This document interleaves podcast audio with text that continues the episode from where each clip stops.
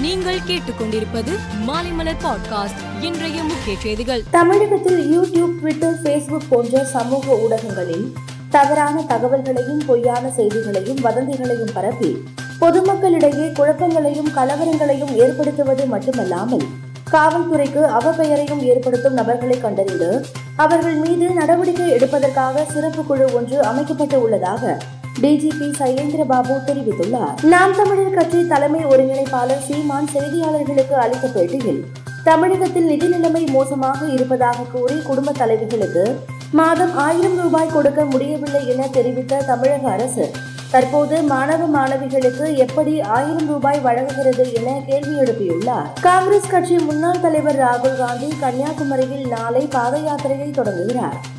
இதற்காக இன்று மாலை ஐந்து பதினைந்து மணிக்கு டெல்லியில் இருந்து பயணிகள் விமானத்தில் புறப்பட்டு இரவு எட்டு மணி அளவில் சென்னை உள்நாட்டு விமான நிலையம் வந்து சேருகிறார். கர்நாடக மாநில கல்வி நிறுவனங்களில் இஸ்லாமிய மாணவிகள் இஜாப் அணிவதற்கு தடை விதித்த உத்தரவுக்கு எதிரான மேல்முறையீட்டு வழக்கில் ஹிஜாப் அணிய உங்களுக்கு மத ரீதியில் உரிமை இருக்கலாம். ஆனால் அந்த உரிமையை சீருடை நிச்சயம் அணிய வேண்டிய கல்வி நிறுவனங்களுக்குள் கொண்டு வரலாமா என்று உச்சநீதிமன்றம் கேள்வி எழுப்பியுள்ளது. இந்தியாவில் வசித்து வரும் இலங்கை தமிழர்களை மீண்டும் இலங்கையில் குடியமர்த்த நடவடிக்கை எடுக்குமாறு ஈழ அகதிகள் மறுவாழ்வு அமைப்பு கோரிக்கை விடுத்தது.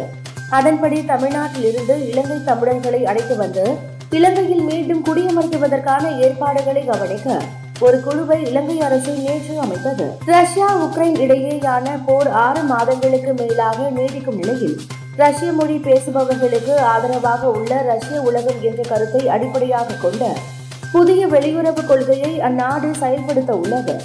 இதற்கு அதிபர் புட்டின் ஒப்புதல் வழங்கியுள்ளார். ஐக்கிய அரபு அமீரகத்தில் நடந்து வரும் ஆசிய கோப்பை டி டுவெண்டி கிரிக்கெட் தொடரில் இன்று இந்திய அணி இலங்கையை எதிர்கொள்கிறது. இந்த போட்டி துபாயில் இன்று இரவு ஏழு முப்பது மணிக்கு தொடங்குகிறது.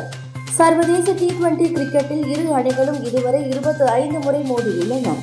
இதில் பதினேழில் இந்தியாவும் ஏழில் இலங்கையும் வெற்றி பெற்றன. ஒரு ஆட்டம் ரா ஆனது குறிப்பிடத்தக்கது. மேலும் செய்திகளுக்கு மாலைமலர் பாட்காஸ்டை பாருங்கள்.